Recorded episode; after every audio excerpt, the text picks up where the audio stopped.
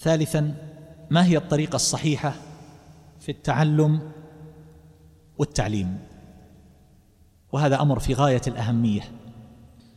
وكان ابن خلدون رحمه الله في مقدمته يعيب على أولئك الذين لا يحسنون التعليم فيبدأون مع المتعلم بالمسائل الصعبة أو الدقيقة ويطرحون عليه من غايات الفنون ما لم يتهيأ لفهمه فيستصعب ذلك ويظن أن العلم بعيد المنال. بل ذكر ابن بدران رحمه الله في كتاب المدخل أن السبب في بقاء الكثيرين السنوات الطويلة من غير تحصيل أن ذلك يرجع إما لضعف قدراتهم وإمكاناتهم أو لسوء التعليم. سوء التعليم يبدأ. كتاب الآن في مصطلح الحديث. أو في النحو أو في الفقه. بدأ الكتاب بالبسملة. البسملة. بدأ المؤلف بالبسملة اقتداء بالكتاب العزيز. ولما روي عن النبي صلى الله عليه وسلم كل أمر ذي بال لا يبدأ فيه ويبدأ يأتي ويبدأ يتكلم على الحديث هل هو صحيح أو غير صحيح ثم يبدأ يشرح البسملة. الباء هذه هل هي للاستعانة؟ أبدأ مستعينا بالله. بسم الله. والمقدر هل هو اسم أو فعل؟ بسم الله أبدأ. أو بسم الله ابتدائي. وأيهما أبلغ؟ تقدير الاسم أو الفعل. وهل المقدر مقدم أو مؤخر؟ أبدأ بسم الله أو ابتدائي بسم الله أو بسم الله ابتدائي حتى لا يتقدم شيء على اسم الله. وهل هو المقدر هنا خاص أو عام؟ بسم الله آكل بسم الله أقرأ أو بسم الله أبدأ مطلقا ليصلح لكل شيء. الآن كل الكلام في الباء. ما جينا للاسم. وهل هو مشتق من السمو أو من السمة يعني العلامة وشواهد ذلك من العربية. ثم بعد ذلك بسم الله. لماذا حذفت الألف في البسملة؟ في الكتابة. والله لفظ الجلالة هذا هو مشتق ولا جامد؟ وإن كان مشتق منين مادة الاشتقاق؟ وكلام طويل. إلى الآن في شرح البسملة. ما بعد جينا الحمد لله. كلام المؤلف في المقدمة. الحمد لله والصلاة والسلام على رسول الله. فهذا مختصر وضعته في الفقه. هذا الإشارة هنا. إلى موجود ولا مقدر في الذهن؟ لأن إذا كان كتب المقدمة في البداية فكيف يشير بهذا؟ وهو غير موجود إلى الآن المختصر. فيقول لك لا هذا مقد... يحتمل أن يكون كتب المقدمة بعد ما كتب الكتاب. فتكون الإشارة إلى موجود. ويحتمل أن يكون الإشارة إلى مقدر في الذهن وأن هذا صحيح كقوله تعالى ذلك الكتاب لا ريب فيه. فهذا كتاب والكتاب على وزن فعال وهو من الكتب وأصل هذه المادة ترجع إلى الضم والجمع. ويأتي بكلام طويل إلى الآن في المقدمة. فلما يسمع طالب العلم هذا الكلام يقول هذا العلم صعب. إلى الآن في مقدمة المؤلف فمتى نصل إلى الأبواب الأخيرة في الكتاب؟ فهذا بعيد المنال لا يصل إليه إلا الواحد بعد الواحد. فينقطع ويترك العلم بسبب سوء الطريقة في التعليم. كتاب اجتمعنا على الفقه لماذا نشرح المقدمة؟ لماذا نشرح البسملة؟ مو بالدرس في التفسير شرح البسملة. وللأسف اعتدنا طريقة معينة أحيانا يصعب علينا مفارقتها. نحن في الدورات المنهجية نذكر لمن يأتي نقول له لا تشرح المقدمة. ولا تشرح البسمله ولا تشرح الحمد لله ابدأ بالمقصود مباشرة. وبعض المشايخ يقول له هذا الكلام عند الباب ويقول إن شاء الله. ثم إذا جلس بسم الله الرحمن الرحيم ابتدأ بالبسملة ويبدأ يعيد نفس الطريقة. العادة غلابة. الإنسان إذا اعتاد على شيء يصعب عليه مفارقته. بل إن ابن خلدون رحمه الله عد كثرة التأليف واختلاف الاصطلاحات في التعليم وكثرة الحواشي والمختصرات والمطولات أن ذلك من جملة الأسباب المعوقة عن العلم. هذا صحيح. لو أراد الإنسان أن يقضي العمر يقضي العمر في فن واحد أصول الفقه أو مصطلح الحديث أو النحو أو نحو هذا. كم يوجد عنده من المختصرات؟ والكتب المتوسطة والحواشي والمطولات. إذا عرفت هذا أقول اسمحوا لي أيها الأحبة أن نجري مقارنة مع واقعنا وحالنا. تحدثنا عن العلم أنه بهذه الطريقة من التطويل وذكر الخلاف فإذا جاء التلميذ عند الشيخ لأول وهلة أعطاه كل ما يستطيع. حضر في الفقه مثلا من شروح الحديث ومن كتب الفقه المطولات ومن غيرها ثم بعد ذلك الكتاب شرح منهج السالكين مثلا أو شرح عمدة الفقه. هذا وضع للمبتدئين فيحشد للتلميذ كل شيء من الأقوال خلاف والأدلة. والترجيح. إذا كان الأمر كذلك فلماذا لا يبدأ بكتاب المجموع أو المغني؟ من البداية. ولو قيل لهذا الشيخ نظريا نبدأ بكتاب المغني؟ قال لا هذا متقدمين. لا يبدأ بهذا. يبدأ بكتاب مختصر على قول واحد. فإذا شرحه حوله إلى موسوعة. ولهذا صرنا نسمع أن المختصر الفلاني يشرح في عشرين سنة. مختصر. بعضهم يقول إنه شرح تسعين حديثا في ثلاث سنوات. على درس يوم في الأسبوع. وفي الدرس يشرح حديث أو جملة أو سطر من الفقه تشق فيها الشعرة والشعيرة. تشقيق. هذا المبتدئ يحتاج إلى جمل من العلم مختصرة. ما يحتاج إلى هذا التطويل والتفصيل. طبعا هذا أثر آثارا سيئة صار هؤلاء التلاميذ. إذا لم يؤت له بأشياء أول مرة يسمعها الدرس ما في شيء.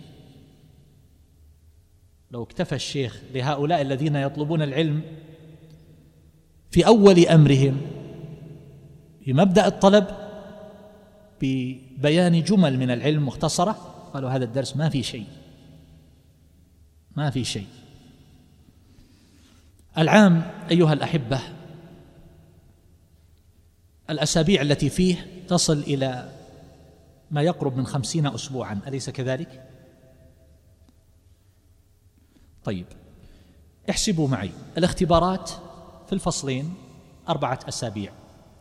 فإذا نقصنا أربعة أسابيع وهذه الإجازة خمسة عشر أسبوعا. أطرح الإجازة. الدروس تتوقف في الإجازة أليس كذلك؟ وأيام الاختبارات.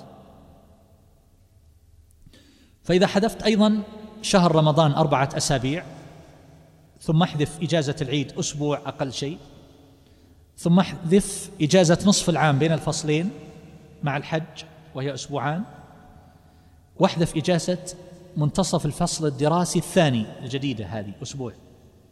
كم يبقى؟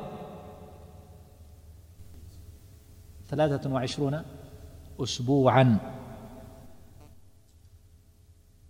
فقط. فإذا كان الدرس يوم في الأسبوع ويشرح فيه الدرس حديث واحد تشق فيه الشعرة والشعيرة كم يصير عندنا في السنة في الواقع؟ كم حديث شرح؟ 23 حديث. هذه هي النتيجة وهذا هو الواقع. الذي لربما نحن ندخل في الدرس ونحن ندرس أو ندرس دون أن نحسب هذه الحسابات ونظن أننا سنقطع شوطا وسنحصل علما. ثم بعد ذلك يبقى هذا الإنسان السنة والسنتين والثلاث والأربع ويجد نفسه ما هذا كتاب واحد الآن ومختصر في المستوى الأول. في هذا الفن متى سينهي المستويات الأخرى ومتى سيدرس العلوم الأخرى؟ فالعمر يمضي. ثم بعد ذلك يتلاشى فيتلاشى الآلاف من طلبة العلم الشرعي في الجامعات الشرعية وممن يحضرون في الدورات العلمية وفي مجالس العلم. هذه الدورة التي عندنا ستة أيام في الأسبوع الأول وستة أيام في الأسبوع الثاني. 12 يوم. تعادل كم تصل لأن نصف هذه المدة المذكورة تقريبا. تصل إلى 12 أسبوعا. يعني بمعدل ثلاثة أشهر. فإذا حسبت 12 ضرب خمسة لأن عندنا خمسة دروس في اليوم. الواقع أنه يكون عندك في الأسبوعين ستون درسا. يعني ما يعادل ستين أسبوعا. وهذا أكثر من درس في الأسبوع بكثير. الآن إذا أردنا أن ندرس بنفس الطريقة هذه كنت عملت عملية حسابية لدراسة الكتب بشق الشعرة والشعيرة. يوم في الأسبوع مع توقف في الإجازات والاختبارات ويشرح حديث واحد في الدرس. البخاري من غير المكررات تصل أحاديثه إلى ما يقرب من 2600 حديث. وبالمعلقات إلى 2761 وبالمكررات إلى 7275 تدرون كم يحتاج لو شرحنا حديثا واحدا في يوم في الأسبوع بنفس الطريقة؟ 23 أسبوع في السنة؟ 23 حديث. نحتاج إلى أكثر من 106 سنوات حتى نشرح صحيح البخاري. 106 وإذا شرحنا حديثين نحتاج إلى حوالي 53 سنة. ولو كان الدرس كل يوم في كل يوم اشرح يعني حديث نحتاج إلى سبع سنوات. مسلم تصل أحاديثه إلى أربعة آلاف من غير المكرر. وبالتكرار أوصله بعضهم إلى اثني عشر ألفا. وهذا يحتاج إلى مئة وثلاث وخمسين سنة. مئة وثلاث وخمسين سنة. أبو داود يصل تصل أحاديثه إلى خمسة آلاف ومئتين واثنين وخمسين. وهذا يحتاج إلى ما يقرب من مئتي سنة. بنفس الطريقة السابقة. يوم في الأسبوع وحديث واحد تشق فيه الشعر والشعيرة. الترمذي تقرب أحاديث من أربعة آلاف يحتاج إلى مئة واثنين وخمسين سنة. النسائي تصل إلى خمس آلاف وسبعمائة وواحد وستين حديثا يحتاج إلى مئتين وواحد وعشرين سنة. ابن ماجه تصل إلى أربعة آلاف وثلاثمائة وواحد وأربعين حديثا يحتاج إلى مئة وستة وعشرين سنة. منتقى الأخبار أكثر من خمسة آلاف حديث يحتاج إلى مئة وثلاثة وتسعين سنة. بلوغ المرام ألف وأربعمائة واثنين وثمانين حديث في بعض التعداد. يحتاج إلى سبع وخمسين سنة على نفس الطريقة السابقة. منهج السالكين هذا الكتاب الصغير في الفقه في بعض طبعاته المحقق قسمه إلى فقرات.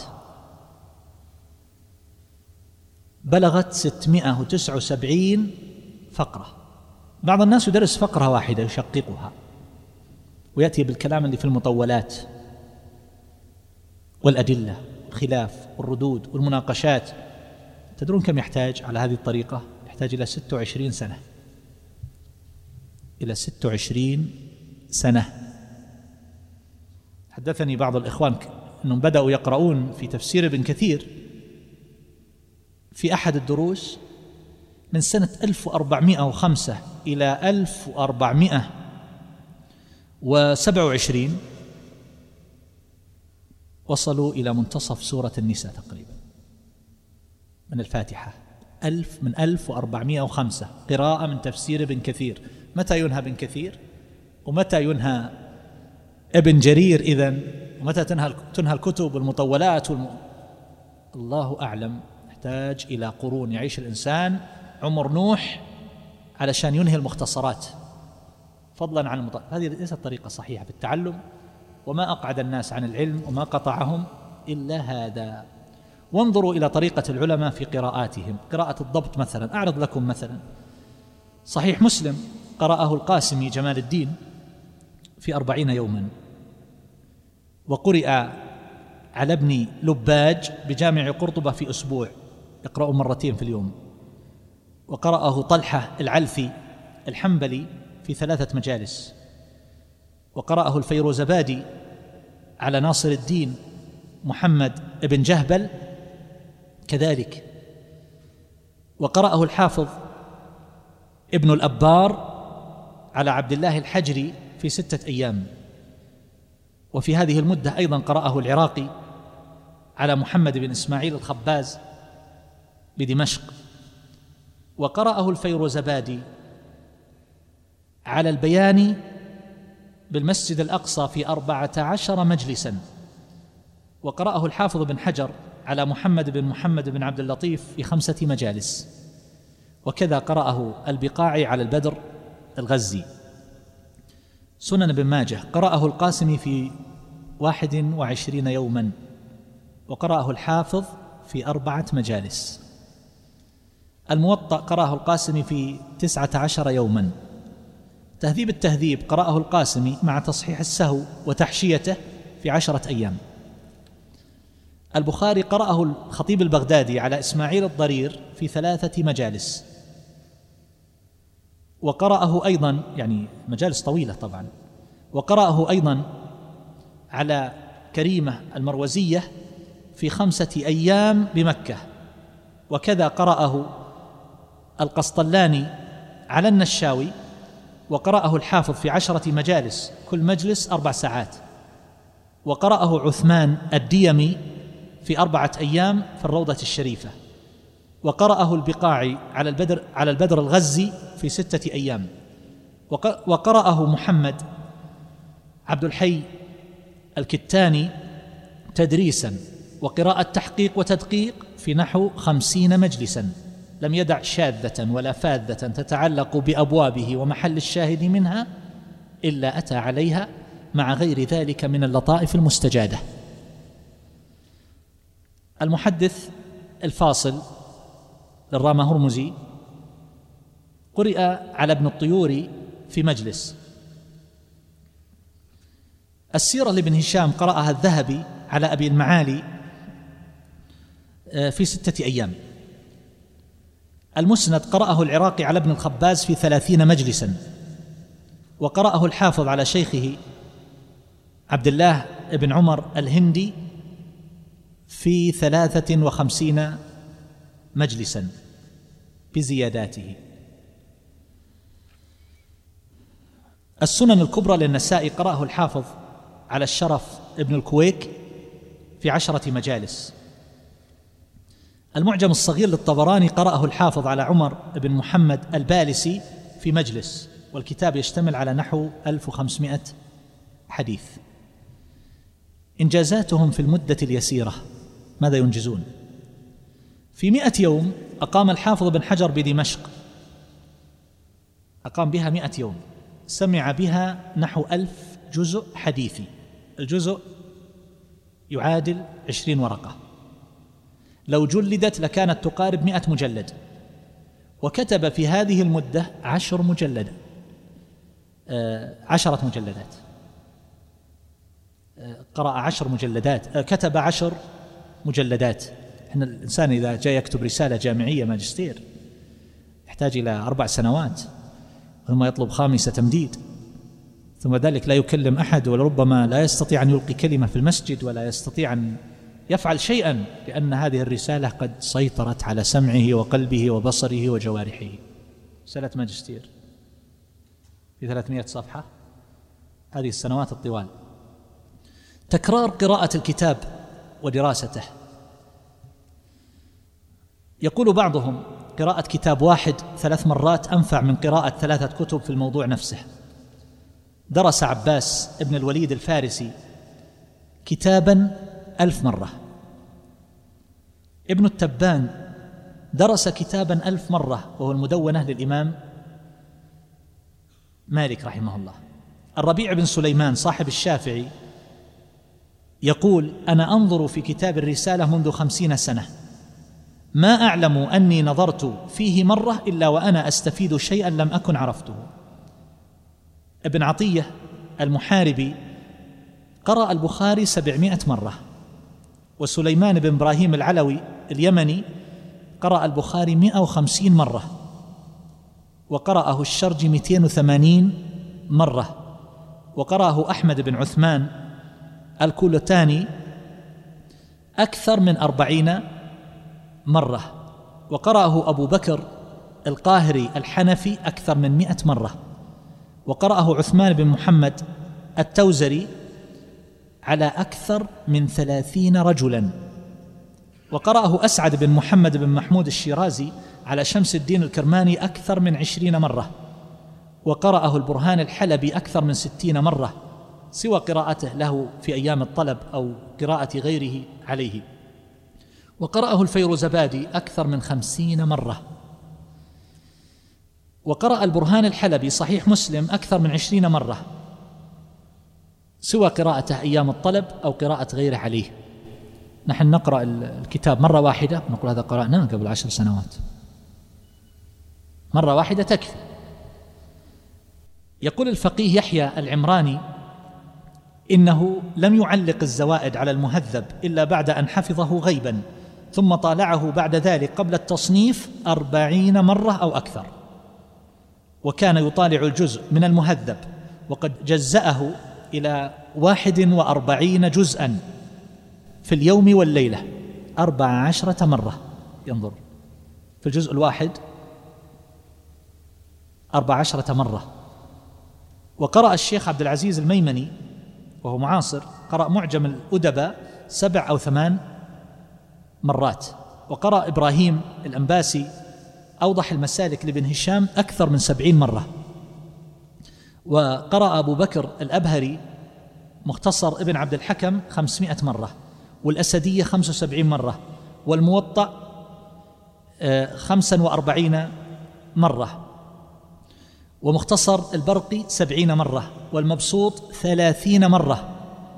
وقرأ علي بن عبد الواحد الجزائري قرأ الكتب الستة على مشايخه دراية قرأ البخاري سبع عشرة مرة بالدرس قراءة بحث وتحقيق وتدقيق ومر على الكشاف للزمخشري ثلاثين مرة.